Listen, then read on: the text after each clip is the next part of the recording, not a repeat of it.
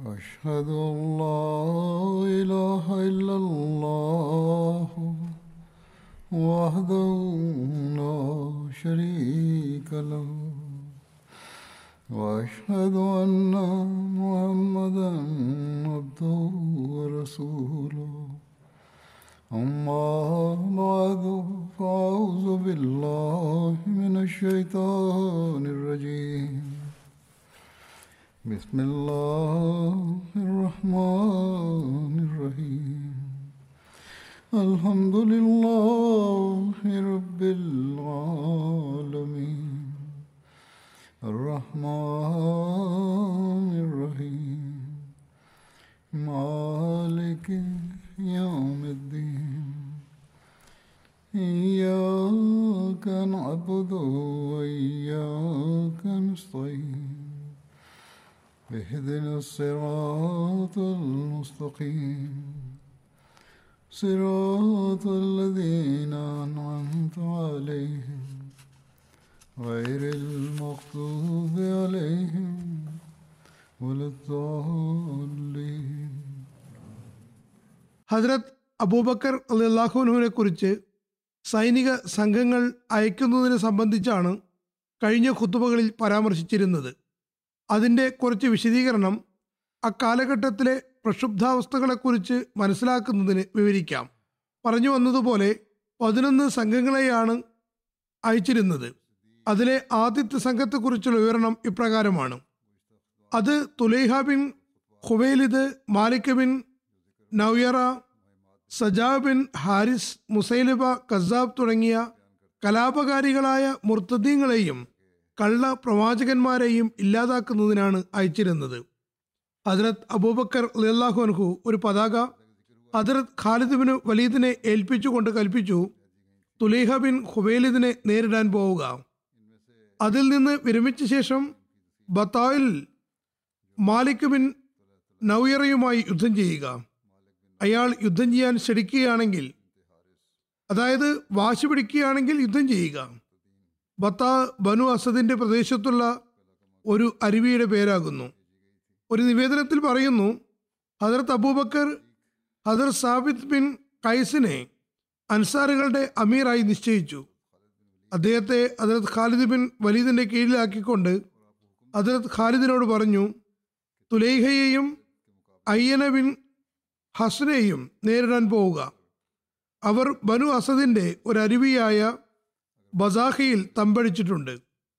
ഹജറത്ത് അബൂബക്കർ മുർത്തദീങ്ങളുമായുള്ള യുദ്ധത്തിന് ഹജ്രത് ഖാലിദിബിന് വലീദിനു വേണ്ടി പതാക കെട്ടിയപ്പോൾ പറഞ്ഞു ഞാൻ തിരുനബി സല്ലാഹു അലൈഹി സ്വലം ഇങ്ങനെ പറയുന്നതായി കേട്ടിട്ടുണ്ട്. ഖാലിദിബിന് വലീദ് അള്ളാഹുവിന്റെ വളരെ നല്ല ദാസനാകുന്നു നമ്മുടെ സഹോദരനും. അദ്ദേഹം അള്ളാഹുവിന്റെ വാളുകളിൽ ഒരു വാളാകുന്നു. അത് അള്ളാഹു കാഫര്യങ്ങൾക്കും മുനാഫിക്കുകൾക്കും എതിരിൽ ഉയർത്തിയിരിക്കുന്നു. ഹജറത്ത് അബൂബക്കർ അതിലത്ത് ഖാലിദിബിന് വലീദിനെ തുലേഹിക്കും അയ്യനയ്ക്കുമെതിരിൽ നിയോഗിച്ചയച്ചു. ഈ രണ്ട് എതിരാളികളെയും സംബന്ധിച്ച് ഹ്രസ്വമായി പരിചയപ്പെടുത്താം. തുലീഹ അസദി കള്ള പ്രവാചവാദികളിൽ ഒരാളായിരുന്നു.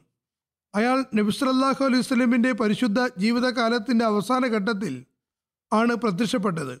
അയാളുടെ പേര് Tulaiha bin Huwailid bin Naufal bin Nasala Asadi എന്നാകുന്നു.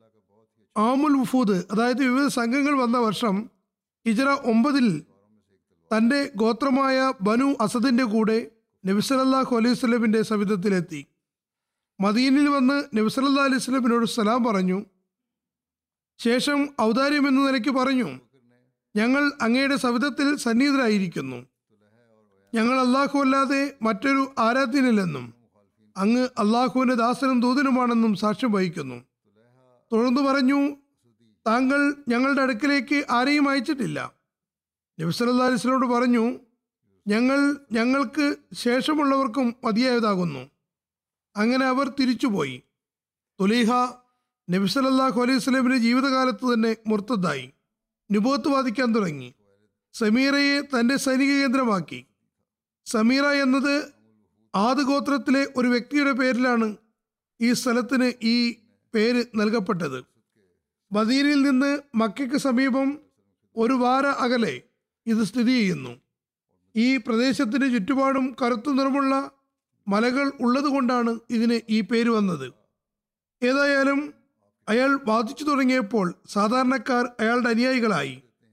ജനങ്ങൾ വഴികേടിലാകുന്നതിനുള്ള ആദ്യ കാരണം എന്തെന്നാൽ അയാൾ തന്റെ സമൂഹത്തോടൊപ്പം ഒരു യാത്രയിലായിരുന്നു.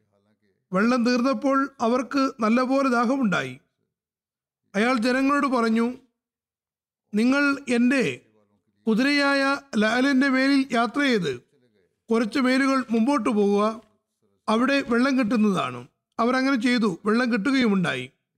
ഇക്കാരണത്താൽ ഗ്രാമീണവാസികൾ അയാളുടെ വലയിലകപ്പെട്ടു അയാൾ വെള്ളമുള്ള സ്ഥലം നേരത്തെ കണ്ടിരിക്കാം. പിന്നെ വളരെ ബുദ്ധിപൂർവം ജനങ്ങളെ അങ്ങോട്ട് പറഞ്ഞയച്ചതായിരിക്കാം. വിദ്യാസമ്പന്നരല്ലാത്ത ജനങ്ങൾ അയാളുടെ വലയിൽ പെടുകയും ചെയ്തു. അയാളുടെ നിരർത്ഥകമായ കാര്യങ്ങളിൽ ഒന്ന് നമസ്കാരത്തിൽ നിന്ന് സുജൂത് ഒഴിവാക്കിയതാണ്. അതായത് നമസ്കാരത്തിൽ സുജൂത് ചെയ്യേണ്ട കാര്യമില്ല. ആകാശത്ത് നിന്ന് തനിക്ക് വഹി കിട്ടുന്നുവെന്നാണ് അയാൾ അഹങ്കരിച്ചത്. നല്ല സാഹിത്യമുള്ള വാചകങ്ങൾ വഹി എന്ന നിലയ്ക്ക് സമർപ്പിച്ചിരുന്നു. ചരിത്രത്തിൽ നിന്ന് മനസ്സിലാകുന്നത് ജാഹിലിയ കാലഘട്ടത്തിൽ ജ്യോതിഷികൾ സാഹിത്യ ചാതുരിയുള്ള വാചകങ്ങൾ ജനങ്ങൾക്ക് മുന്നിൽ കേൾപ്പിച്ച് അവർക്ക് മേൽ തങ്ങളുടെ മേൽക്കോയ്മ സ്ഥാപിക്കാൻ ശ്രമിച്ചിരുന്നുവെന്നാണ്. തുലീഹ അസദിയുടെ ആത്മാവ് അയാളെ വഞ്ചിക്കുകയാണുണ്ടായത്. അയാളുടെ കാര്യം ശക്തി ആർജിച്ചു. അയാളുടെ ശക്തി വർദ്ധിച്ചു വന്നു. നബി സല്ലല്ലാഹു അലൈഹി വസ്ലമിന് അയാളെപ്പറ്റി അറിവ് കിട്ടിയപ്പോൾ നബി സല്ലല്ലാഹു അലൈഹി വസല്ലം ജറാറബിനു ആസുറു അസദിയെ അയാളെ വധിക്കാൻ പറഞ്ഞയച്ചു. എന്നാൽ അത് അദ്ദേഹത്തെ കൊണ്ട് കഴിയുമായിരുന്നില്ല. കാരണം സമയം നീങ്ങുന്നതിനോടനുബന്ധിച്ച് അയാളുടെ ശക്തിയും വർദ്ധിച്ചു വന്നു. പ്രത്യേകിച്ചും അസദ് ഖത്ഫാൻ തുടങ്ങിയ ഗോത്രങ്ങൾ വിശ്വസിച്ചതോടുകൂടി അയാളുടെ ശക്തി കുറെ കൂടി വർദ്ധിച്ചു നബ്സലാഹു അലൈഹി വസല്ലം വഫാത്തായി. തുലേഹിയുടെ കാര്യത്തിൽ തീരുമാനമായില്ല. തുടർന്ന് ഖിലാഫത്തിന്റെ കടിഞ്ഞാൻ ഹജ്രത് അബൂബക്കർ ഏറ്റെടുത്തു. കലാപകാരികളായ മുർത്തദ്ദീങ്ങളെ ഒതുക്കാൻ സൈന്യത്തെ തയ്യാറാക്കി. നേതാക്കന്മാരെ നിയമിച്ചു. ഹജറത്ത് അബൂബക്കർ തുലേഹിയെ നേരിടാൻ ഖാലിദ് ബിൻ നേതൃത്വത്തിൽ ഒരു സൈന്യത്തെ അയച്ചു. ഇവർ മുർത്തദ് മാത്രമായിരുന്നില്ല. അതല്ലെങ്കിൽ നുബൂത്ത് വാദിക്കുക മാത്രമല്ല ചെയ്തത്. മറിച്ച് മുസ്ലിങ്ങളുമായി യുദ്ധങ്ങൾ ചെയ്യുകയും നഷ്ടങ്ങൾ വരുത്താൻ ശ്രമിക്കുകയും ചെയ്തു. ഐന ബിൻ ഹസൻ. ഇയാളെപ്പറ്റി എഴുതുന്നു ഐന അഹ്സാബ് യുദ്ധാവസരത്തിൽ ബനു ഫസാറയുടെ നേതാവായിരുന്നു. യുദ്ധത്തിൽ കാഫ്രീങ്ങളുടെ മൂന്ന് സൈന്യങ്ങൾ ബനി ഉറൈസയുമായി ചേർന്ന് മദീനയ്ക്ക് മേൽ ഉഗ്രൻ അക്രമം നടത്തുന്നതിന് ആഗ്രഹിച്ചിരുന്നു. അതിലെ ഒരു സൈന്യത്തിന്റെ തലവൻ ഐനയായിരുന്നു അഹ്സാബ് യുദ്ധത്തിൽ നിഷേധികളുടെ പരാജയത്തിന് ശേഷവും മദീനെ ആക്രമിക്കാൻ ആഗ്രഹിച്ചിരുന്നു. എന്നാൽ നബി സല്ലല്ലാഹു അലൈഹി വസല്ലം പട്ടണത്തിൽ നിന്ന് പുറത്തുപോയി യുദ്ധം ചെയ്യുന്നത് വിലക്കുകയും അവരെ പരിശീലനരാക്കുകയും ചെയ്തു. ഈ യുദ്ധം സി കർദ് എന്നറിയപ്പെടുന്നു. ഐന ബിൻ ഹസൻ മക്ക വിജയത്തിനു മുമ്പേ ഇസ്ലാം സ്വീകരിച്ചിരുന്നു. അതിൽ ഭാഗവാക്കാകുകയും ചെയ്തു. മക്ക വിജയഘട്ടത്തിൽ അയാൾ മുസ്ലിമായിരുന്നു. ഹുനൈൻ തായിഫ് യുദ്ധങ്ങളിലും പങ്കെടുത്തു. നബി സല്ലല്ലാഹു അലൈഹി സ്വലം അയാളെ ഹിജറ ഒമ്പതാം വർഷം ബനു തമീമിനെ ഒതുക്കുന്നതിനു വേണ്ടി അമ്പത് സവാരികളോടൊപ്പം അയക്കുകയുണ്ടായി. അതിൽ അൻസാർ മുഹാജിർ സഹാബാക്കൾ ആരും തന്നെ ഉണ്ടായിരുന്നില്ല. ഈ യുദ്ധത്തിന് കാരണം ബനു തമീം നബി സല്ലല്ലാഹു അലൈഹി സ്വലമിന്റെ സേവകനെ സതക്കത്തിൽ സതക്കുകൾ കൊണ്ടുപോകുന്നതിൽ തടയുകയുണ്ടായി. പിന്നീട് ഒന്നാം ഖിലാഫത്ത് കാലത്ത് കലാപമുണ്ടാക്കുന്ന മുർത്തതിങ്ങളോടൊപ്പം ഇവരും മുർത്തതായി. തുലേഹിയിലേക്ക് ചായ്വ് കാണിച്ചു. അയാൾക്ക് ബയ്യത്ത് ചെയ്തു. ഏതായാലും പിന്നീട് ഇസ്ലാമിലേക്ക് തിരിച്ചു വരികയുണ്ടായി. ഇവർ നേരത്തെയും ഇസ്ലാമിനെതിരെ യുദ്ധം ചെയ്തിരുന്നു. പിന്നെ മുസ്ലിങ്ങളായി യുദ്ധം തുടങ്ങി. എഴുതുന്നു അബസും സേബാനും അവരുടെ സഹായികളും ബസാഹയിൽ ഒരുമിച്ച് കൂടി തുലീഹ തൈഗോത്രത്തിന്റെ ശാഖകളായ ബനു ജദിലിയെയും ഹൗസിനെയും ഉടൻ തന്നെ തന്റെ അടുത്തേക്ക് എത്തണമെന്ന് ആവശ്യപ്പെട്ടു. ആ ഗോത്രങ്ങളുടെ കുറച്ചാളുകൾ ഉടൻ തന്നെ അയാളുടെ അടുക്കലെത്തി. മാത്രമല്ല തന്റെ ഗോത്രക്കാരോടും അദ്ദേഹത്തെ കാണാൻ നിർദ്ദേശിക്കുകയും ചെയ്തു. അവരും തുലേഹിയുടെ അടുക്കലെത്തി. ഹജറത്ത് അബൂബക്കർ അതിനകത്ത് ഖാലിദ് ബിൻ വലീദിനെ സുൽ ഖിസയിലേക്ക് അയക്കുന്നതിന് മുമ്പേ ഹജറത്ത് ഐ അദീനോട് പറഞ്ഞു നിങ്ങൾ നിങ്ങളുടെ ഗോത്രമായ തയ്യയുടെ അടുക്കൽ പോവുക. അവർ യുദ്ധം ചെയ്ത് നശിക്കാൻ ഇടയാകാതിരിക്കുന്നതിന് വേണ്ടി. ഹസരത്ത് അദീയെ തന്റെ ഗോത്രത്തിലെത്തി. സർബ ഗാരിബ് എന്നിവിടങ്ങളിൽ അവരെ തടഞ്ഞു. അവർ ഇസ്ലാമിലേക്ക് ക്ഷണിക്കുകയും അവരെ ഭയപ്പെടുത്തുകയും ചെയ്തു. സർബ ഖത്ഫാൻ എന്ന പ്രദേശത്തുള്ള ഒരു സ്ഥലത്തിന്റെ പേരാകുന്നു. ബനു മറയിൽ ബിൻ ഔഫിലുള്ള ഒരു അരുവിയുടെ പേരാണെന്നും പറയപ്പെടുന്നു. ഏതായാലും അദ്ദേഹത്തിന് പിന്നിൽ അതിലത്ത് ഖാലിദും പുറപ്പെട്ടു. അതിലത്ത് അബൂബക്കർ അദ്ദേഹത്തോട് പറഞ്ഞു ആദ്യം തൈഗോത്രത്തിന്റെ ചുറ്റുപാട് നിന്നും തന്റെ ദൗത്യം ആരംഭിക്കുക പിന്നെ ബദാഖയിലേക്ക് തിരിക്കുക. അവിടെ നിന്ന് അവസാനം ബത്തായിലേക്ക് പോകണം. അങ്ങനെ ശത്രുക്കളിൽ നിന്ന് പിന്തിരിയുന്ന പക്ഷം പുതിയ ആജ്ഞ ലഭിക്കുന്നതുവരെ ഒരു പ്രദേശത്തേക്കും തിരിക്കരുത് ഹജറത്ത് അബൂബക്കർ ഇക്കാര്യം കൂടി പറഞ്ഞു. അതായത് അദ്ദേഹവും ഖൈബറിലേക്ക് പുറപ്പെടുകയാണ്. ഇത് അദ്ദേഹം വെളിപ്പെടുത്തിയതാണ്. ഹജറത്ത് അബൂബക്കർ ഖൈബറിലേക്ക് പുറപ്പെടുന്നുവെന്നും പിന്നെ അവിടെ നിന്ന് തിരിച്ച് ഖാലിദുമായി സൽമാ പർവതത്തിന്റെ അരികിൽ വന്ന് കണ്ടുമുട്ടുമെന്നും ചർച്ചയായി. മറ്റു നിവേദനത്തിൽ അറിയാൻ കഴിയുന്നത് ഹജറത്ത് അബൂബക്കർ ഇത്തരമൊരു ഉപായം മെനഞ്ഞതിന് കാരണം ശത്രുക്കൾക്ക് ഈ സന്ദേശം കിട്ടുമ്പോൾ അവർ ഭയപ്പെടുകയും മറ്റൊരു സൈന്യം കൂടി ഉണ്ടെന്ന് തോന്നുന്നതിനും വേണ്ടിയായിരുന്നു. വാസ്തവത്തിൽ അദ്ദേഹം എല്ലാ സൈന്യങ്ങളെയും ഹജറത്ത് ഖാലിദിന്റെ കൂടെ പറഞ്ഞയച്ചു കഴിഞ്ഞിരുന്നു. ഹജറത്ത് ഖാലിദ് പുറപ്പെട്ടു. ബസാഹയിൽ നിന്ന് തിരിച്ച് അദ്ദേഹം ഉജായിലേക്ക് പുറപ്പെട്ടു. ഉജായും സൽമയും പർവതങ്ങളാണ്. സൽമയെ പറ്റി നേരത്തെയും പറഞ്ഞതാണ്. അത് സമീറയുടെ ഇടത്ത് ഭാഗത്താകുന്നു. ഒരു നിവേദന പ്രകാരം ഉജാ ബനു തയ്യിലെ ഒരു മലയാകുന്നു. ഏതായാലും ഹജറത്ത് ഖാലിദ് പറഞ്ഞു ആദ്യം ഖൈബറിലേക്ക് പോകാം. പിന്നെ അവിടെ നിന്ന് തയ്യനെ നേരിടാതിരിക്കുന്നതാണ്. ഈ ഉപായത്തോടു കൂടി തയ്യിലുള്ള ജനങ്ങൾ തങ്ങളുടെ സ്ഥലത്ത് തന്നെ ഇരുന്നു. തുലേഹിയുടെ അടുത്ത് പോയില്ല. ഹജറത്ത് അതിയും തയ്യയുടെ അടുക്കലെത്തി. അവർ ഇസ്ലാമിലേക്ക് ക്ഷണിച്ചു. അവർ പറഞ്ഞു ഞങ്ങൾ ഒരിക്കലും അബുൽ ഫസലിനെ അംഗീകരിക്കുന്നതല്ല. അബുൽ ഫസിൽ എന്നതിന് വീഴ്ച ഹജറത്ത് അബൂബക്കറായിരുന്നു. ഒട്ടകത്തിന്റെയും പശുവിന്റെയും കുട്ടിക്കാണ് ഫസീൽ എന്ന് പറയുക. അതായത് പാലുകൂടി മാറാത്ത കുട്ടി. ബക്കർ ഫസീൽ എന്നിവ ഒട്ടകത്തിന്റെ കുട്ടിയുടെ നാമങ്ങളാകുന്നു. അതുകൊണ്ട് ചിലർ നിന്ദാപൂർവം അബുൽ ഫസിൽ ഒട്ടകത്തിന്റെ കുട്ടിയുടെ പിതാവ് എന്ന് പറഞ്ഞിരുന്നു. ഹസ്രത്ത് അതീ പറയുന്നു നിങ്ങളുടെ അടുത്തേക്ക് ഒരു സൈന്യം വരുന്നതാണ്. അത് നിങ്ങളുടെ ഒരിക്കലും കരുണ കാണിക്കുകയില്ല. ആർക്കും സമാധാനം കിട്ടാത്ത വിധം കൊലപാതകങ്ങൾ നടക്കുന്നതാണ്. ഞാൻ നിങ്ങൾക്ക് പറഞ്ഞു തന്നു. ഇനി നിങ്ങളായി നിങ്ങളുടെ കർമ്മമായി. ഒരു നിവേദന പ്രകാരം അദ്ദേഹം തന്റെ ഗോത്രത്തിലെ ആളുകളോട് പറഞ്ഞു ആ സമയത്ത് നിങ്ങൾ അതിർത്ത് അബൂബക്കറിനെ ഫഹലുൽ അക്ബർ എന്ന് വിളിക്കുന്നതാണ്. ഫഹൽ എന്നത് ആൺമൃഗങ്ങൾക്ക് പറയുന്ന പേരാകുന്നു. അതായത് ഇപ്പോൾ നിങ്ങൾ അദ്ദേഹത്തെ ഒട്ടകത്തിന്റെ ചെറിയ കുട്ടി എന്ന് പറയുന്നു. ഇനി നിങ്ങൾ ശക്തിയുള്ള ആണൊട്ടകം എന്ന് പറയാൻ നിർബന്ധിതരായിത്തീരും. തൈ ഗോത്രത്തിലെ ആളുകൾ അദ്ദേഹം പറയുന്നത് കേട്ടപ്പോൾ അദ്ദേഹത്തോട് പറഞ്ഞു നിങ്ങൾ ഈ അക്രമകാരികളായ സൈന്യത്തെ പോയി കാണുകയും ഞങ്ങളെ ആക്രമിക്കൽ നിന്ന് തടയുകയും ചെയ്യുക. ഞങ്ങൾ ബസാഹയിലുള്ള ഞങ്ങളുടെ ആളുകളെ തിരികെ കുളിക്കാം ഞങ്ങൾ തുലേഹിയെ എതിർക്കുകയാണെങ്കിൽ അയാളുടെ അടുത്തുള്ള ഞങ്ങളുടെ ആളുകളെയെല്ലാം അയാൾ കൊല ഞങ്ങൾ ഭയപ്പെടുന്നു. അതുകൊണ്ട് ഞങ്ങൾ വരികയോ ആളുകൾ മുസ്ലിങ്ങൾ ആകുമെന്ന് അറിയുകയോ ചെയ്താൽ അയാൾ അവരെ കൊല ചെയ്യുന്നതാണ്. ഹജ്രത്ത് അദിയെ ഹജ്രത് ഖാലിദിനെ സൻആ എന്ന സ്ഥലത്തേക്ക് വരവേറ്റു.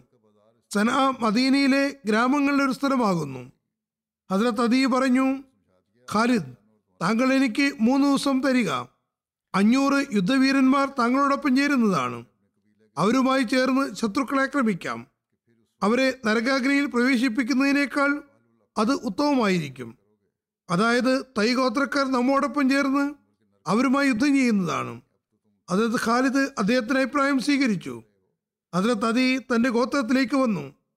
അതിനു മുമ്പ് തൈ ഗോത്രക്കാർ ബസാഖയിൽ നിന്ന് തന്റെ ഗോത്രക്കാരെ തിരിച്ചു വിളിക്കാൻ ആളെ അയച്ചിരുന്നു. ഗോത്രക്കാർ തുലഹയുടെ സൈന്യം ഉടനെ തിരിച്ചു വരണമെന്നും കാരണം മുസ്ലിങ്ങൾ തുലഹയുടെ സൈന്യത്തിന്റെ ആക്രമണത്തിന് മുമ്പേ അവർ ആക്രമിക്കാൻ പദ്ധതിയിട്ടിരിക്കുന്നുവെന്നും ആയതിനാൽ തിരിച്ചു വന്ന് ആക്രമണത്തെ തടയണമെന്നും അഭ്യർത്ഥിച്ചുകൊണ്ട് സന്ദേശം അയച്ചു. ഈ ഉപായമാണ് അവർ പ്രയോഗിച്ചത്. അങ്ങനെ സഹായികൾ എന്ന നിലയ്ക്ക് അവർ വീണ്ടും തങ്ങളുടെ ഗോത്രത്തിലെത്തി. അല്ലായിരുന്നുവെങ്കിൽ തുലേഹിയും കൂട്ടാളികളും അവരുടെ ജീവനോടെ വിടില്ലായിരുന്നു. പിന്നെ ഹസ്രത്ത് അതിയെ ഹസ്രത്ത് ഖാലിദിന്റെ അടുക്കലെത്തി തന്റെ സമൂഹം വീണ്ടും ഇസ്ലാം സ്വീകരിച്ചു എന്നു അറിയിച്ചു. ഒരു ഗ്രന്ഥകാരൻ എഴുതുന്നു അദീന്റെ മഹത്തായ കർമ്മം അദ്ദേഹം തന്റെ ഗോത്രത്തെ ഇസ്ലാമിക സൈന്യത്തിൽ ചേരാൻ ക്ഷണിച്ചു എന്നതാണ്. ബനു തൈ ഖാലിദിന്റെ സൈന്യത്തിൽ ചേർന്നത് ശത്രുക്കൾക്കുണ്ടായ ആദ്യ പരാജയമാകുന്നു. കാരണം തൈ ഗോത്രം അറബികളുടെ ശക്തമായ ഗോത്രങ്ങളിലാണ് എണ്ണപ്പെട്ടിരുന്നത്. മറ്റു ഗോത്രങ്ങൾ അവർക്ക് പ്രാധാന്യം നൽകിയിരുന്നു. അവരുടെ ശക്തിയും ബലവും വിലമതിച്ചിരുന്നു. അവരെ ഭയപ്പെട്ടിരുന്നു. തങ്ങളുടെ പ്രദേശത്ത് അവർക്ക് അന്തസ്സും മേൽക്കോമയും ഉണ്ടായിരുന്നു. അയൽ ഗോത്രങ്ങൾ അവരുടെ സൗഹൃദത്തിനു വേണ്ടി പ്രക്ഷേപിച്ചിരുന്നു തുടർന്ന് ഖാലിദ് ജുദേലിയെ നേരിടണമെന്ന ഉദ്ദേശത്തോടെ അവിടെ നിന്ന് അൻസറിലേക്ക് പുറപ്പെട്ടു. അൻസർ തൈ ഗോത്രത്തിലെ ഒരു അരുവിയുടെ പേരാകുന്നു. ആ അരുവിക്ക് ചുറ്റും ആൾ താമസമുണ്ടായിരുന്നു. അതി അദ്ദേഹത്തോട് പറഞ്ഞു തൈ ഗോത്രം പക്ഷിയെ പോലെയാകുന്നു. ജുദൈല ഗോത്രം അതിന്റെ ഒരു ചിറകു പോലെയുമാണ്. താങ്കൾ എനിക്ക് കുറച്ച് ദിവസം സാവകാശം തന്നാലും ഒരുപക്ഷെ അള്ളാഹു ജുദൈല ഗോത്രത്തെയും നേർമാർഗത്തിലാക്കിയേക്കാം. അവർ യുദ്ധം കൂടാതെ തന്നെ നന്നായേക്കാം. തൈ ഗോത്രത്തിന്റെ മറ്റൊരു ശാഖയായ ഗൗസ് ഗോത്രം വഴികേടിൽ നിന്ന് രക്ഷപ്പെട്ടതുപോലെ. ഹജരത് ഖാലിദ് അത് സമ്മതിച്ചു ഹജരത്ത് അതി തുടർച്ചയായി അവരുമായി സംസാരിച്ചു. അങ്ങനെ അവർ ഹജരത്ത് അദീന് വയ്യത്ത് ചെയ്തു. അവർ ഇസ്ലാം സ്വീകരിച്ചു എന്ന് സുവാർത്ത് അദ്ദേഹം ഹജരത്ത് ഖാലിദിന്റെ അടുക്കൽ എത്തിച്ചു.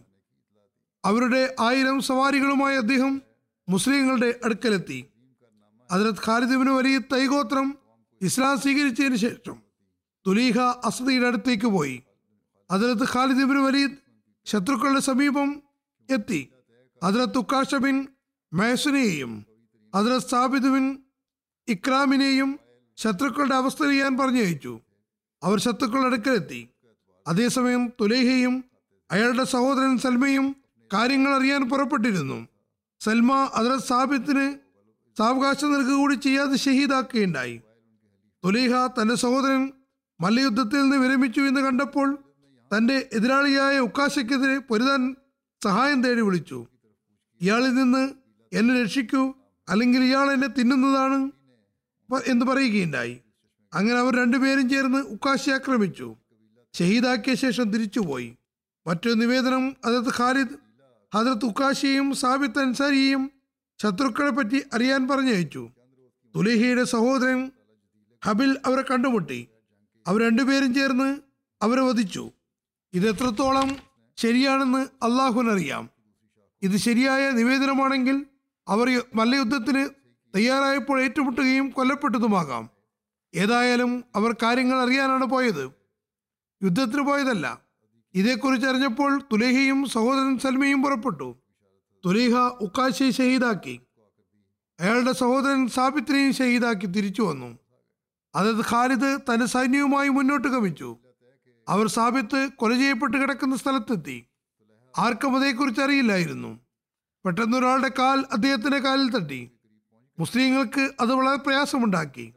പിന്നെ ശ്രദ്ധിച്ചു നോക്കിയപ്പോൾ ഹജറത്ത് ഉക്കാശ ബിൻ മഹസുനും ഷഹീദായി കിടക്കുന്നത് കണ്ടു. അതിൽ മുസ്ലിങ്ങൾ കൂടുതൽ ദുഃഖിതരായി. അവർ പറഞ്ഞു മുസ്ലിങ്ങളുടെ രണ്ട് വലിയ നേതാക്കന്മാരും രണ്ട് അശ്വരൂഢന്മാരും ഷഹീദായി കിടക്കുന്നു. ഈ അവസ്ഥ കണ്ടപ്പോൾ അത് ഖാലിദ് സൈന്യത്തെ സുരുക്കൂടാൻ തുടങ്ങി. അവർ യുദ്ധസജ്ജരാക്കി തൈഗോത്രത്തിലേക്ക് തിരിച്ചു.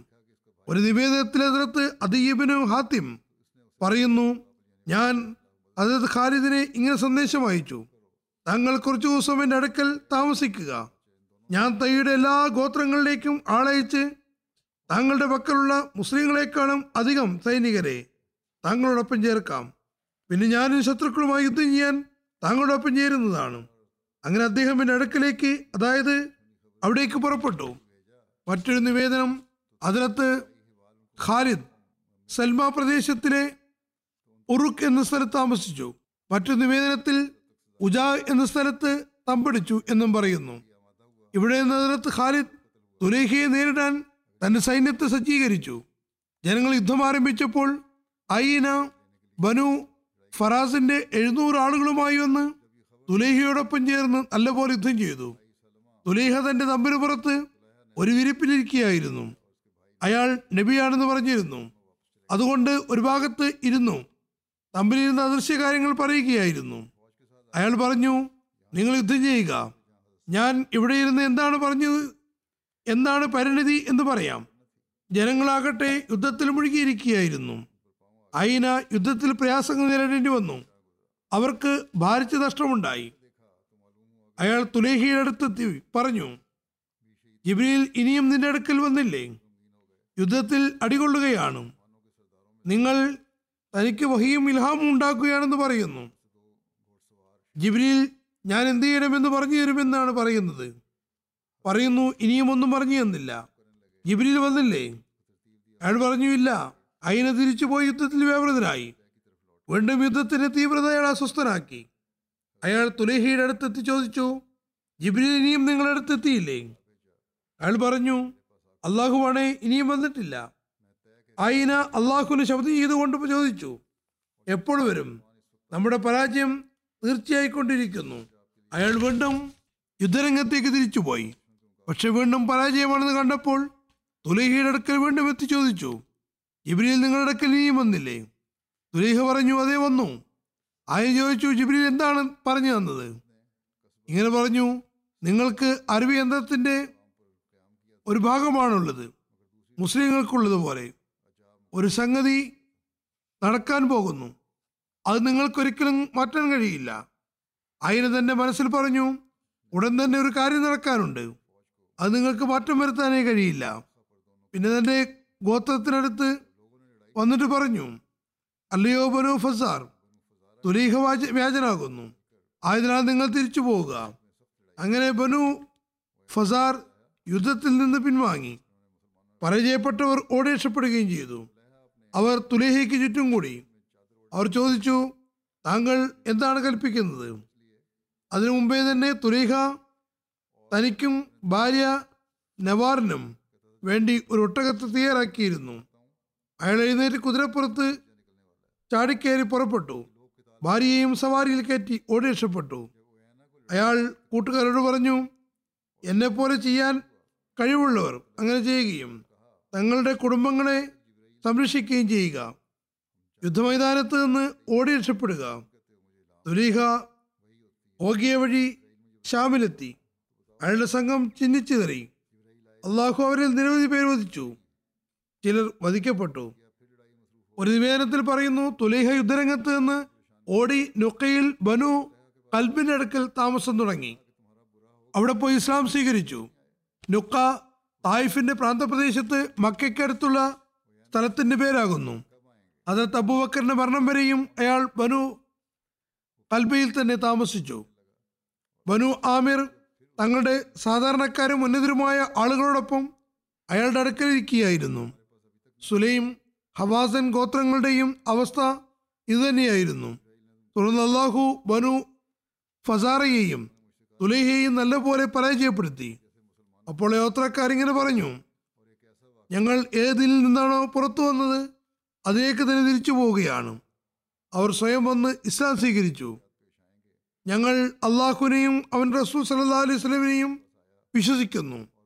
ഞങ്ങളുടെ ജീവനെയും സ്വത്തിനെയും സംബന്ധിച്ച് അള്ളാഹുവിന്റെയും റസൂലിന്റെയും തീരുമാനം അംഗീകരിക്കുകയും ചെയ്യുന്നു. താരിഖെ തിബിലിയിലുള്ള നിവേദനത്തിൽ പറയുന്നു ബസാഖ നിവാസികൾ പരാജയത്തിനു ശേഷം ബനു ആമിലെത്തി. അവർ പറഞ്ഞു ഞങ്ങൾ പുറത്തേക്ക് വന്ന ദീനിലേക്ക് തന്നെ മടങ്ങുകയാണ്. അനത് ഖാലിദ് അവരിൽ നിന്ന് അസദ് ഖദ്ഫാൻ തൈ എന്നിവരിൽ നിന്നും. ബയ്യത്ത് സ്വീകരിച്ചതുപോലെ ഇവരിൽ നിന്നും ബയ്യത്ത് സ്വീകരിച്ചു. എല്ലാവരും ഇസ്ലാം സ്വീകരിക്കണമെന്ന നിബന്ധനയിൽ അനുസരണ പ്രതിജ്ഞ ചെയ്തു. ആ ബയ്യത്തിന്റെ വാക്കുകൾ ഇങ്ങനെയായിരുന്നു. നിങ്ങളുടെ വീടുകളിൽ നിന്ന് അള്ളാഹുവിന്റെ ശബ്ദവും കരാറും വാങ്ങുന്നു. നിങ്ങൾ അള്ളാഹുവിനെയും അവൻ റസൂലിനെയും അനുസരിക്കുന്നതാണ്. നമസ്കാരം നിലനിർത്തുന്നതാണ്. തീർച്ചയായും സക്കാത്ത് കൊടുക്കുന്നതാണ്. ഇക്കാര്യങ്ങളിൽ നിങ്ങൾ നിങ്ങളുടെ ഭാര്യമാരുടെയും മക്കളുടെയും ബയ്യത്തും ചെയ്യേണ്ടതാണ്. അവർ സമ്മതമാണെന്ന് പറഞ്ഞു. അതായത് Khalid Asad Ghatafan Hawazin Sulaim Tai ഗോത്രങ്ങളുടെ ബയ്യത്ത് അവരിൽ മുർത്തതായവർ ആ അവസ്ഥയിലും മുസ്ലിങ്ങളെ ദ്രോഹിക്കുകയും അഗ്നിക്കിരയാക്കുകയും മൃതദേഹങ്ങളെ വികൃതമാക്കുകയും ചെയ്തിരുന്നവരെ മുസ്ലിങ്ങൾക്ക് വിട്ടുകൊടുക്കുന്നവരെ സ്വീകരിച്ചില്ല. അതിനകത്ത് ഖാലിദ് അവരുടെ ബയ്യത്ത് സ്വീകരിച്ചത്. അവരിൽ മുസ്ലിങ്ങൾക്ക് നഷ്ടം വരുത്തുകയും കൊലയുകയും വീടുകൾ അഗ്നി അഗ്നിക്കിരയാക്കുകയും മുസ്ലിങ്ങളെ ചുട്ടിരിക്കുകയും അവിടെ മൃതദേഹങ്ങളെ വികൃതമാക്കുകയും ചെയ്തവരെ ഹാജരാക്കുന്നതുവരെ ബയ്യത്ത് സ്വീകരിച്ചില്ല. പ്രസ്തുത കുറ്റവാളികളെ ഹാജരാക്കുക. തുടർന്ന് പ്രസ്തുത ഗോത്രങ്ങൾ അത്തരക്കാരായ ആളുകളെ അതത് ഖാലിദിനെ ഏൽപ്പിച്ചതിന് ശേഷമാണ് അവരുടെ ബയ്യത്ത് സ്വീകരിച്ചത്. മുസ്ലിങ്ങളെ ദ്രോഹിച്ചവരുടെ അവയവങ്ങൾ ഛേദിക്കുകയും അവരെ അഗ്നിക്കിരയാക്കുകയും ചെയ്തു. കഴിഞ്ഞ ഖുത്തുബയിൽ പറഞ്ഞതുപോലെ അവർ ചെയ്തതിന് അള്ളാഹു അതേ തരത്തിൽ അവരോടും പെരുമാറുകയുണ്ടായി. ഹജറത്ത് അബൂബക്കറിന്റെ സവിധത്തിലേക്ക് ഹജറത് ഖാലിദിബിന് എഴുതിയൊരു കത്തിനെ കുറിച്ചും പരാമർശമുണ്ട്. അതിൽ ഖാലിദിബിന് വലിയത് കർറബിൻ ഉവേറയെയും കൂട്ടുകാരെയും കയറുകൊണ്ട് കെട്ടി അവരെ ബന്ധികളാക്കി അതിനകത്ത് അബൂബക്കറിനടക്കിലേക്ക് അയച്ചു. അദ്ദേഹത്തിന് ഇങ്ങനെ എഴുതി ബനു ആമിർ ഇസ്ലാമിൽ നിന്ന് പിന്തിരിയുകയും കാത്തിരുന്ന് പിന്നീട് ഇസ്ലാമിൽ പ്രവേശിക്കുകയും ചെയ്തു. ഞാൻ യുദ്ധം ചെയ്ത ഗോത്രങ്ങൾ അതല്ലെങ്കിൽ രഞ്ജിലപ്പിലെത്തിയ ഗോത്രങ്ങളിൽ നിന്ന് മുസ്ലിങ്ങളെ പല രീതിയിൽ ഉപരിച്ചവരെ എന്റെ മുന്നിൽ കൊണ്ടുവരികയും അവരെ ശിക്ഷിക്കുകയും ചെയ്യാതെ മറ്റുള്ളവരുടെ ഭയത്തിൽ ഞാൻ സ്വീകരിച്ചില്ല. കറയെയും സുഹൃത്തുക്കളെയും തങ്ങളുടെ സവിധത്തിലേക്ക് അയക്കുന്നു. അതിനകത്ത് അബൂബക്കറും ഖാലിദിൻ വലീദിനെ ഒരു കത്തെഴുതുകയുണ്ടായി. അത് നാഫി നിവേദനം ചെയ്യുന്നു. അതിനകത്ത് അബൂബക്കർ ഈ കത്തിന് മറുപടിയായി അതിനകത്ത് ഖാലിദിന് എഴുതി ഞാൻ ചെയ്തതിനും നിങ്ങളോട് ലഭിച്ച വിജയങ്ങൾക്കും അള്ളാഹു നിങ്ങൾക്ക് തക്കതായ പ്രതിഫലം നൽകുമാറാകട്ടെ.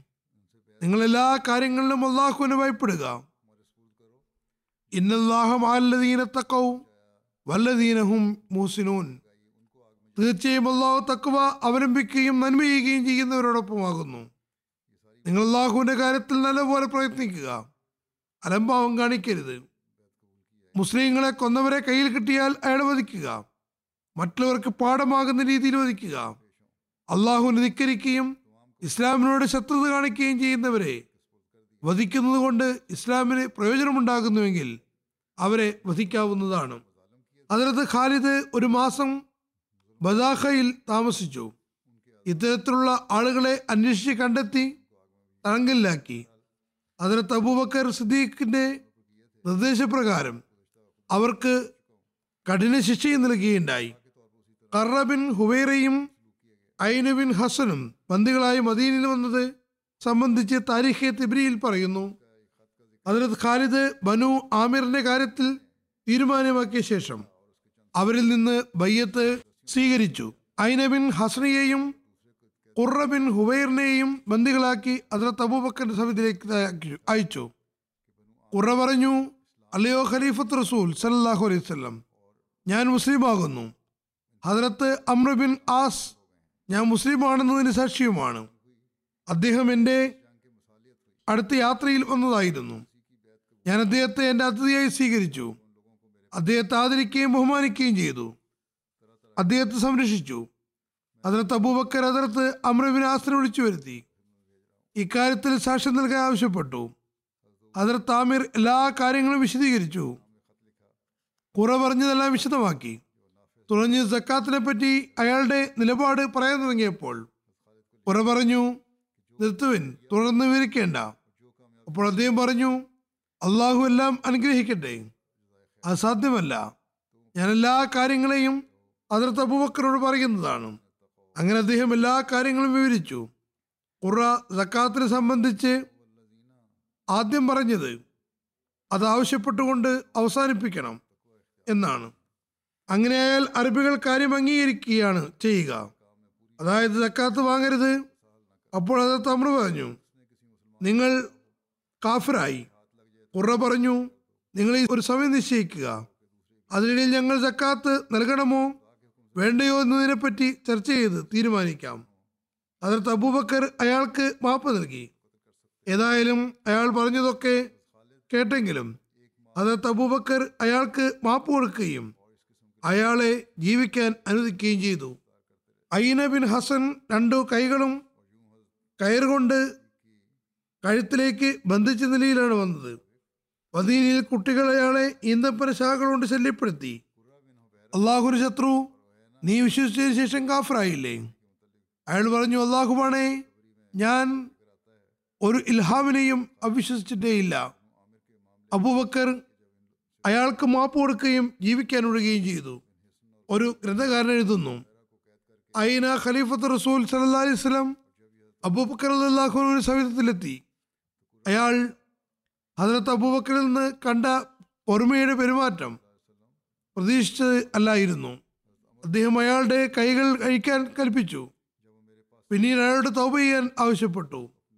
അതിന് തൗബ ചെയ്യുന്നതായി പ്രഖ്യാപിക്കുകയും തന്റെ കടമകൾ ഏറ്റുപറഞ്ഞ് ഖേദം പ്രകടിപ്പിക്കുകയും ഇസ്ലാമിൽ നല്ലപോലെ അടിയുറച്ചു നിൽക്കുകയും ചെയ്തു. വ്യാജ പ്രവാചകവാദിയും കലാപകാരിയുമായ തുലീഹ അസദയുടെ ഇസ്ലാം സ്വീകരിച്ചു. അത് സംബന്ധിച്ച് എഴുതുന്നു. തുലീഹ അസദ് ഇസ്ലാം സ്വീകരിക്കാൻ നിമിത്തമായത് എന്തെന്നാൽ അയാൾക്ക് അസദ് ഖത്ഫാൻ ബനു ആമിർ ഗോത്രങ്ങൾ ഇസ്ലാം സ്വീകരിച്ചപ്പോൾ അയാളും മുസ്ലിമായി പിന്നെ അയാൾ അതിർത്ത് അബൂബക്കറിന്റെ കാലത്ത് ഉമ്രയ്യാൻ മക്കയിലേക്ക് പുറപ്പെട്ടു. അപ്പോൾ മദീനയുടെ പ്രാന്തപ്രദേശങ്ങളിലൂടെ നീങ്ങുമ്പോൾ അതിർത്ത് അബൂബക്കറിനെ കുറിച്ച് പറഞ്ഞു ഇത് തുലീഹ എന്ത് ചെയ്യാനാണ്? അയാളെ വിട്ടയക്കും. അള്ളാഹു തീർച്ചയായും അയാൾക്ക് ഇസ്ലാമിലേക്ക് മാർഗദർശനം നൽകിയിരിക്കുന്നു. തുലീഹ മക്കയിലേക്ക് പോയി ഉമ്ര ചെയ്തു. പിന്നെ അതിർത്ത് ഉമർ ഖലീഫയായ ശേഷം അദ്ദേഹത്തിന് ബയ്യത്ത് ചെയ്യാൻ വന്നു. അങ്ങനെ ഹജറത്ത് ഉമറിനെ ബയ്യത്ത് ചെയ്തു ഹജറത്ത് ഉമർ പറയുന്നു ഞാൻ ഉക്കാശിയെയും നബ്സല്ലാ വസ്ലമിനെയും കൊലയാളിയാകുന്നു. അള്ളാഹുവാണെ ഞാൻ നിന്നെ ഒരിക്കലും ഇഷ്ടപ്പെടുന്നില്ല. ഉലൈഫ് പറഞ്ഞു അല്ലയോ അമീർ മോമിനീൻ താങ്കൾ അവർ രണ്ടുപേരെയും പറ്റി എന്താണ് വിവരാതിപ്പെടുന്നത്? അവർക്ക് അള്ളാഹുവിന്റെ കൈകളാൽ അന്തസ് നൽകിയിരിക്കുന്നു. ഷഹീദായി. എന്നെ അവരുടെ കൈകളാൽ നിന്ദനാക്കിയുമില്ല. അത് ഞാൻ നിന്ദനായില്ല. അവരുടെ ആക്രമണത്താൽ ഞാൻ മരണപ്പെട്ടില്ല. ഞാൻ നരകത്തിൽ പോകുമായിരുന്നു. ഇന്ന് ഞാൻ ഇസ്ലാം സ്വീകരിച്ചുകൊണ്ട് അള്ളാഹുവിന്റെ അനുഗ്രഹങ്ങൾ കരസ്ഥമാക്കുന്നവനായി മാറി. അത് തുമർ അയാളുടെ വഴി സ്വീകരിച്ചു. എന്നിട്ട് പറഞ്ഞു അല്ലയോ വഞ്ചിക്കുന്ന ആളുകളെ നിങ്ങളുടെ ജ്യോതിഷത്തിൽ അതായത് നീ ജ്യോതിഷം ചെയ്യുന്നുണ്ടായിരിക്കും. അത് ഇപ്പോഴും ഉണ്ടോ? അതിലിനി എന്താണ് അവശേഷിച്ചിട്ടുള്ളത്? അയാൾ പറഞ്ഞു ഞാൻ രണ്ട് ഞാൻ ഒന്ന് രണ്ട് ഊത്തൂതുന്നതാണ് പിന്നെ അയാൾ തന്റെ ഗോത്രത്തിൽ തുറന്ന സ്ഥലത്തേക്ക് പോയി. അവിടെ തന്നെ താമസിക്കുകയും ചെയ്തു. ഇറാഖ് യുദ്ധത്തിൽ തുലൈഹ ഇറാനികൾക്കെതിരിൽ സമുന്നതമായ സേവനമാണ് ചെയ്തത്. മുസൈലിമയ്ക്ക് ശേഷം ഇവിടെ യുദ്ധത്തിൽ പങ്കെടുത്തു. അതിൽ നല്ലപോലെ പോരാടി. നുഹാവത്ത് യുദ്ധത്തിൽ ഹിജറ ഇരുപത്തൊന്നിൽ ഷഹീദായി. ഹജറത്ത് ഖാലിദ് ഇബ്നു വലീദിന്റെ ജഫ്രിയ പ്രദേശത്തേക്കുള്ള പുറപ്പാടും ഉമ്മ സൽമ ബിൻ ഉമ്മു ഖർഫ ഇതിലേക്കുള്ള മുന്നേറ്റവും. ഉമ്മ സമലിന്റെ പേര് Salma bin Malik bin Hudhaifa എന്നാകുന്നു. അവർ തന്റെ മാതാവ് ഉമ്മു കർഫ ബിൻ റബിയുമായി സാദൃശ്യമുള്ള ആളായിരുന്നു. അവർ അന്തസ്സിലും പ്രസിദ്ധിയിലും തന്റെ മാതാവിനെ പോലെ തന്നെയായിരുന്നു. അവരുടെ പക്കൽ ഉമ്മു കിർഫയുടെ ഒട്ടകമുണ്ടായിരുന്നു. ഉമ്മു കർഫ ഇവരുടെ പേരാണ്. ഫാത്തിമ ബിൻത്ത് റബിയ എന്നായിരുന്നു. അവർ ബനു ഫസാറയിലെ നേതാവായിരുന്നു. ഈ സ്ത്രീ തന്റെ ശക്തിയും സംരക്ഷണവും സംവിധാനവും മുഖേന അനുഭവയായിരുന്നു. എപ്പോഴും ഒമ്പത് വാളുകൾ അവർ തയ്യാറാക്കി വെച്ചിരുന്നു. തന്റെ വീട്ടിൽ തൂക്കിയിട്ടുണ്ടായിരുന്നു. അൻപത് ആയുധങ്ങൾ ആയുധധാരികളായ പോരാളികൾ എല്ലാ സമയത്തും അവിടെ ഉണ്ടാകുമായിരുന്നു. ഇവരെല്ലാം അവരുടെ മക്കളും പേരമക്കളുമാണ്. അവരുടെ ഒരു മകന്റെ പേര് കുർഫ എന്നായിരുന്നു. അതുകൊണ്ട് അവരുടെ വിളിപ്പേര് ഉമ്മു കുർഫ എന്നായി. എന്നാൽ ശരിയായ പേര് ഫാത്തിഹ ബിൻ റബിയ എന്നായിരുന്നു. അവരുടെ വീട് റബിയ അവരുടെ വീട് വാദിയിൽ കുറയിൽ മദീനയിൽ നിന്ന് ഏഴ് രാത്രി സഞ്ചരിക്കേണ്ട അത്രയും ദൂരമുള്ള അകലത്തിലായിരുന്നു. ഉമ്മ ഖുർഫയുടെ ഒരു സൈന്യം ഇജറ ആറിൽ പ്രത്യക്ഷപ്പെട്ടു. ഉമ്മു ഖുർഫയെ തുരത്താനുള്ളൊരു കാരണം അവർ മദീനയെ ആക്രമിക്കാൻ ശ്രമിച്ചതും നബിസലാഹു അലൈഹിസ്ലെ വധിക്കാൻ പദ്ധതിയിട്ടതുമായിരുന്നു. ഇത് സംബന്ധിച്ച് ഒരു ഗ്രന്ഥകാരൻ എഴുതുന്നു. ഒരിക്കൽ അവർ തന്നെ മുപ്പത് മക്കളുടെയും പേരമക്കളുടെയും ഒരു സൈന്യത്തെ തയ്യാറാക്കി. പറഞ്ഞു മദീനെ ആക്രമിക്കുകയും നബിസ്വലാസ്ലെ വധിക്കുകയും ചെയ്യുക. അതുകൊണ്ട് മുസ്ലിങ്ങൾ ഫിത്ര ഉണ്ടാക്കുന്ന ഈ സ്ത്രീയുടെ കർമ്മഫലം വരെ എത്തിച്ചു. രണ്ടാമത്തെ കാരണം എന്തെന്നാൽ അതിർത്ത് സെയ്ദ് ഹാരിസ് കച്ചവട ലക്ഷ്യത്തോടെ ഷാമിലേക്ക് പുറപ്പെട്ടു. അദ്ദേഹത്തിന്റെ പക്കൽ മറ്റ് സഹാബാക്കളുടെ കച്ചവട സാമഗ്രികളും ഉണ്ടായിരുന്നു. വാദിയിൽ കുറയിലെത്തിയപ്പോൾ ഫസാറ ഗോത്രത്തിന്റെ ശാഖയായ ബനു നിരവധി ആളുകൾ വന്നു. അവർ സെയ്ദിനെയും സുഹൃത്തുക്കളെയും കഠിനമായി മർദ്ദിച്ചു. എല്ലാ സാധന സാമഗ്രികളും പിടിച്ചുപറിക്കുകയും ചെയ്തു. അവർ തിരിച്ചെത്തി. എല്ലാ കാര്യങ്ങളും നബ്സലോട് പറഞ്ഞു. നബ്സലം ഒരു സൈന്യത്തെ ഈ കൊള്ളക്കാരെ തീർക്കുന്നതിന് വേണ്ടി അയച്ചു. ഉമ്മ കുർഫയുടെ മകൻ ഉമ്മ ജമൽ സൽമയുടെ സംഭവം ഇപ്രകാരമാകുന്നു. ഗത്ഫാൻ തൈ സുലൈം ഹവാസൻ ഗോത്രങ്ങളിലെ ചിലർ ബദാഹ ഇൽ അതിലത്ത് ഖാലിദിബിന് വലീദിന്റെ കയ്യിൽ പരാജിതരായി. അവർ ഓടി രക്ഷപ്പെട്ട് സമൽ സൽമ ബിൻത്ത് മാലിക്കിനടുക്കിലെത്തി അവരോടൊപ്പം മുസ്ലിങ്ങൾക്ക് എതിരിൽ യുദ്ധം ചെയ്ത് ജീവൻ രചിക്കാമെന്ന് അവർ വാഗ്ദാനം ചെയ്തിരുന്നു എന്നാലും പിന്നിലേക്ക് നീങ്ങുന്നതല്ല. ഗത്ഫാനിലെ പരാജിതരായവർ ജഫറ എന്ന സ്ഥലത്ത് ഒരുമിച്ച് കൂടി. ജഫറ മദീനയ്ക്കും ബസറയ്ക്കുമിടയിൽ ഒരു വഴിയോര പ്രദേശമാണ്. അവിടെ ഒരു കിണറുണ്ടായിരുന്നു ഹവാബ് എന്നാണ് ഈ സ്ഥലത്തിന്റെ പേര്. ഹവാബും മദീനയ്ക്കും ബസറയ്ക്കും ഇടയിലുള്ള ഒരു സ്ഥലമായിരുന്നു. അവിടെ കിണറുണ്ട്. ബനു ജമൽ സൽമ ഉമ്മെ ജവൽ ശർമ്മ അവരുടെ പരാജയത്തിൽ അവരെ പ്രചോദിപ്പിച്ചുകൊണ്ട് യുദ്ധമൈതാനത്ത് ഇറങ്ങാൻ കൽപ്പിച്ചു. തുടർന്ന് സ്വയം വിവിധ ഗോത്രങ്ങളിൽ കൂടെ കൂടെ പോയി അതത് വലിയതുമായി യുദ്ധം ചെയ്യാൻ പ്രേരിപ്പിച്ചുകൊണ്ടിരുന്നു. അവർ ആ സ്ത്രീയുടെ അടുക്കലെത്തി യുദ്ധത്തിന് ധൈര്യം അവലംബിച്ചു. ഇവർ യുദ്ധത്തിന് പ്രേരിപ്പിച്ചവരായിരുന്നു. മുസ്ലിങ്ങൾക്കെതിരിൽ എല്ലാ ഭാഗത്തു നിന്നും വഴിതെറ്റിയവർ ഇവർക്ക് ചുറ്റും ഒരുമിച്ച് കൂടി അതിനു മുമ്പ് ഉമ്മ കർഫയുടെ ജീവിതകാലത്ത് ഉമ്മ ജമൽ ബിൻ സൽമ ബന്ധനാസ്ഥ ആക്കപ്പെട്ടു അതത് ആയിഷയ്ക്കാണ് അവരെ കിട്ടിയത്. അവർ ആ സ്ത്രീയെ മോചിപ്പിച്ചു. കുറച്ചു കാലം അവരുടെ കൂടെ കഴിഞ്ഞു. ശേഷം തന്റെ ഗോത്രത്തിലേക്ക് പോയി. അവിടെ പോയി മുർത്തതായി.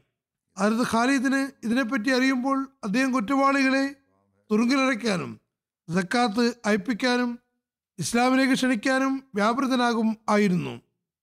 ഉമ്മേ സബൽ സൽമയെ നേരിടാൻ പുറപ്പെട്ടു. അപ്പോഴേക്കും അവരുടെ പ്രൗഢിയും പ്രതാപവും വർദ്ധിച്ചു വന്നിരുന്നു. അവരുടെ കാര്യം ഏറെക്കുറെ കഠോരമായിട്ടുണ്ടായിരുന്നു. അരുത് ഖാലിദ് അവരെയും അവരുടെ സംഘങ്ങളെയും നേരിടാൻ മുന്നോട്ട് ഗമിച്ചു. ശക്തമായ യുദ്ധം നടന്നു. ഉമ്മ സമൽ സർമ തന്റെ മാതാവിനെ പോലെ പ്രതാപത്തോടെ തന്റെ മാതാവിന്റെ ഒട്ടകത്തിൽ യാത്ര ചെയ്യുകയായിരുന്നു. രണ്ട് സൈന്യങ്ങളും തമ്മിൽ ശക്തമായ യുദ്ധം നടന്നു. ഉമ്മ ജമൽ ഒട്ടകപ്പുറത്തേറി. ആവേശകരമായ പ്രസംഗങ്ങളാണ് ഉണ്ടായത്. സൈന്യത്തെ ആവേശം കൊള്ളിച്ചുകൊണ്ടിരുന്നു മുർത്തദ്ദീങ്ങളും നല്ലപോലെ യുദ്ധം ചെയ്തു.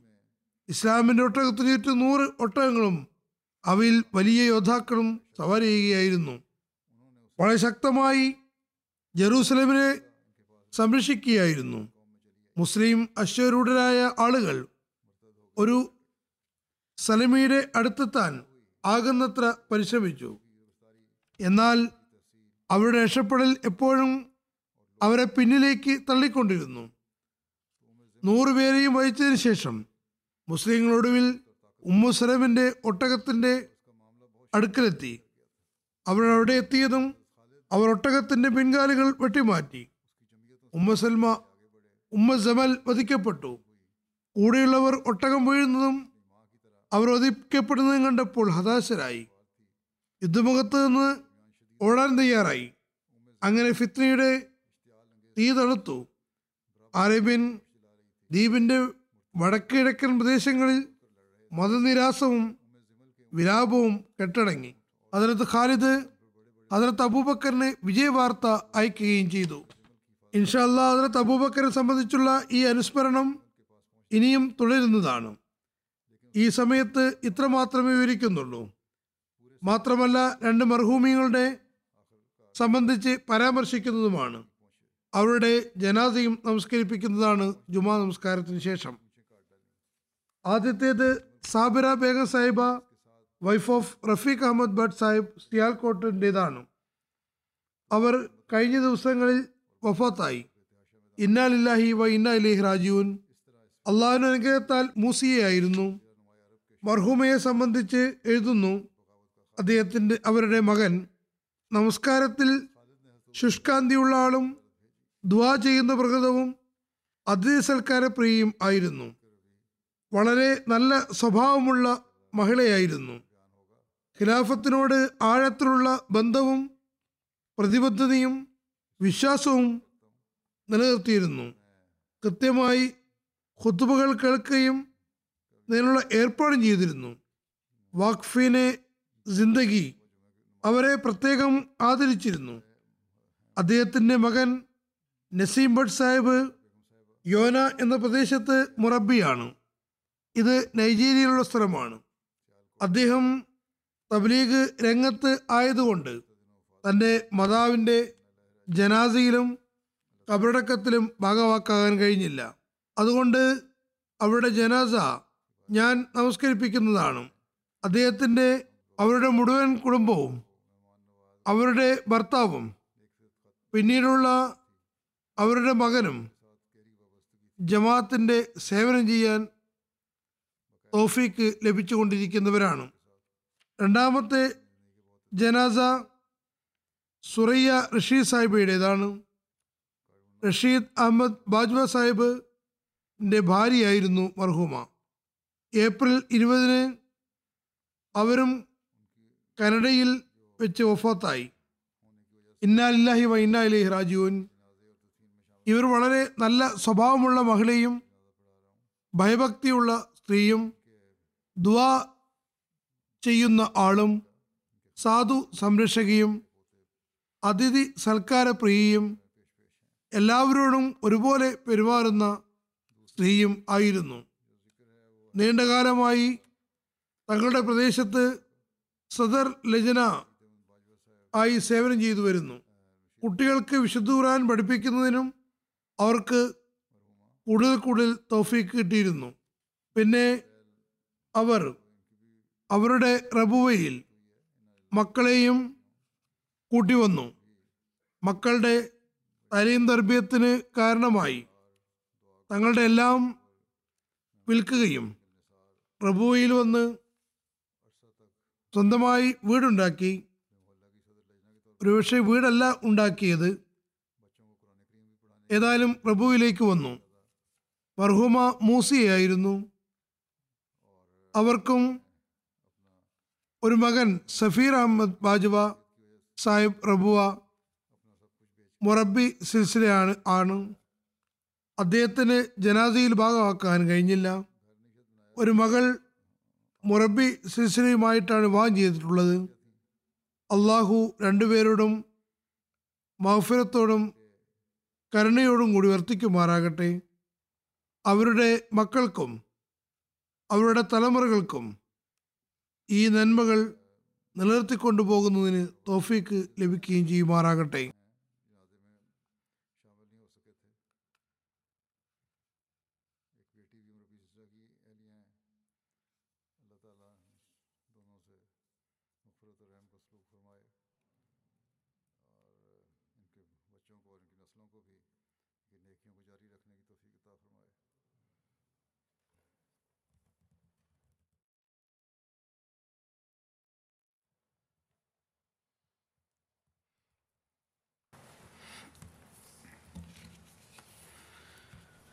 الحمد لله الحمد لله نحمده ونستعينه ونستغفره ونؤمن به ونتوكل عليه.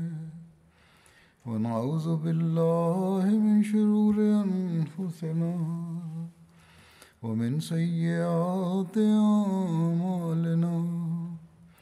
من يهده الله فلا مضل له ومن يضلل فلا هادي له.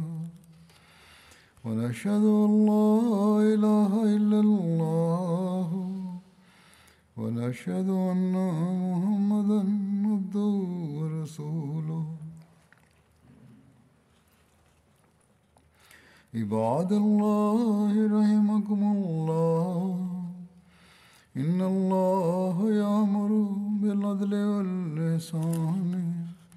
وإيتاء ذي القربى وينهى عن الفحشاء والمنكر والبغي يعظكم لعلكم تذكرون.